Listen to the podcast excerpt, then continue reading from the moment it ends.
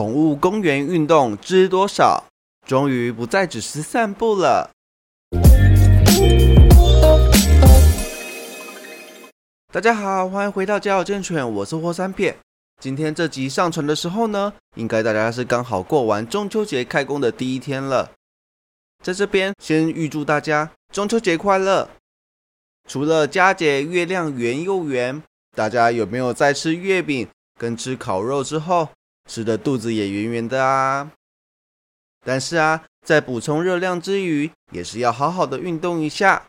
家中的阿猫狗也是一样，需要借由着多多的活动以及运动。来消耗这段时间补充过度的热量。往常呢，我们在公园的运动大多只是在公园里面散散步、走走而已。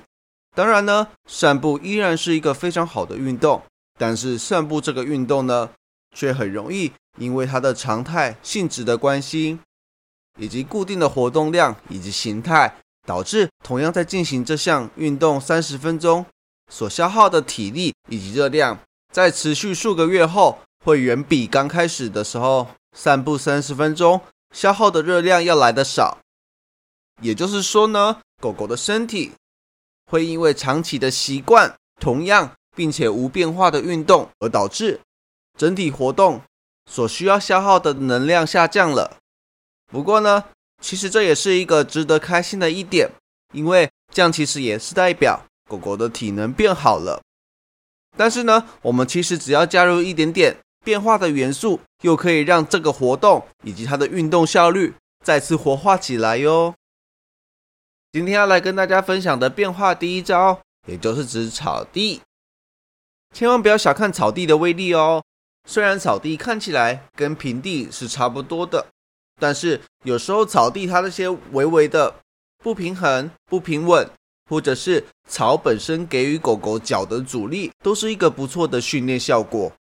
或许对于我们人来讲，感受并不是这么大，但是毕竟人啊，跟宠物的身体大小以及四肢的长短都是不一样的，所以草地本身呢，也算是一个强度不同的变化活动哟。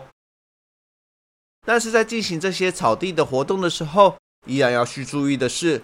如果该区的草地容易会有一些寄生虫，或者是有一些会伤害到宠物健康的东西的话，都需要去多加注意狗狗的清洁以及防护的部分。那再来变化的第二招是沙地，在公园中呢，总是有一些比较突突的区块，或者是有沙坑的地方。如果有的话，那就恭喜你，你又多了一个新的选项可以去做选择了。可以回想一下，当你在平地上奔跑的疲累程度与在沙滩上奔跑的程度是不是有所不同呢？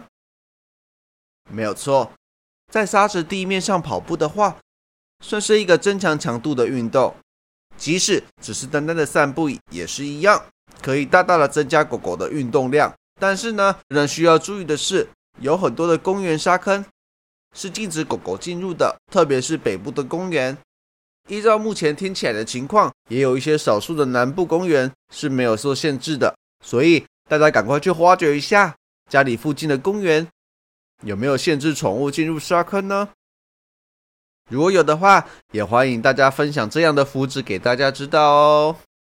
最后，如果家中的毛孩在活动过程当中有大小便的情况的话，记得要稍作处理。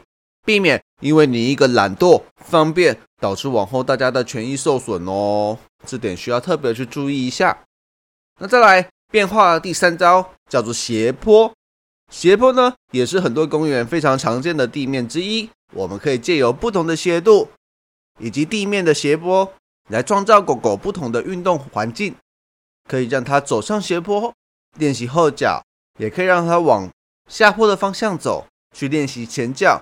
也可以呢，让它在上面进行一些功能性的运动来做强化的训练，又或者是可以在上面玩一些拉扯等等之类的平常玩的小游戏。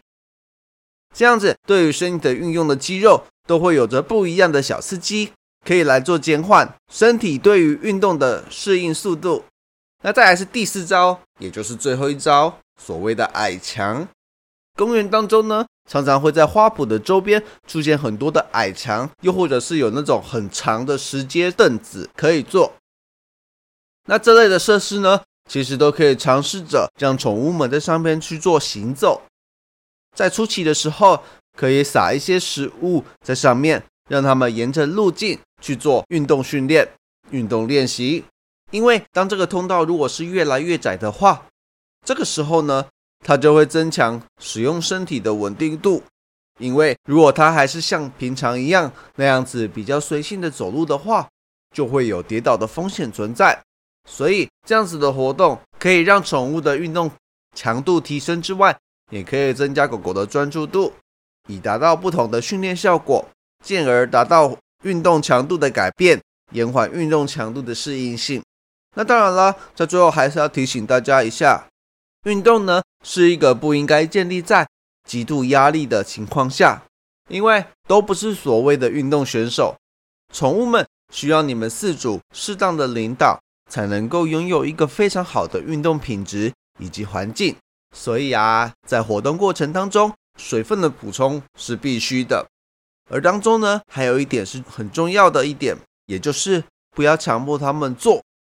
如果宠物当下它是做不来的，或者是不会做，或者是不想做，我们就暂时先换一个活动，换一个运动去进行。之后呢，我们再去针对该运动、该活动去做变化。强度的调整，来让他们去做慢慢的学习，慢慢的认识这项运动，来让他们最亲爱的你能够在运动这一块领域也成为他最温暖的堡垒。好啦，那我们今天内容到这里结束啦。希望你们听完之后，去公园有更多不一样的头绪，可以来进行运动，运动适应的延缓。那如果喜欢我们内容的话，欢迎追随我们的。点书粉砖以及 IG。另外，如果想要获得更多家有健犬相关资讯的话，或者是服务内容的话，可以在 Google 搜寻“家有健犬”，就可以从官方网站中得知哦。我们下次见，拜拜。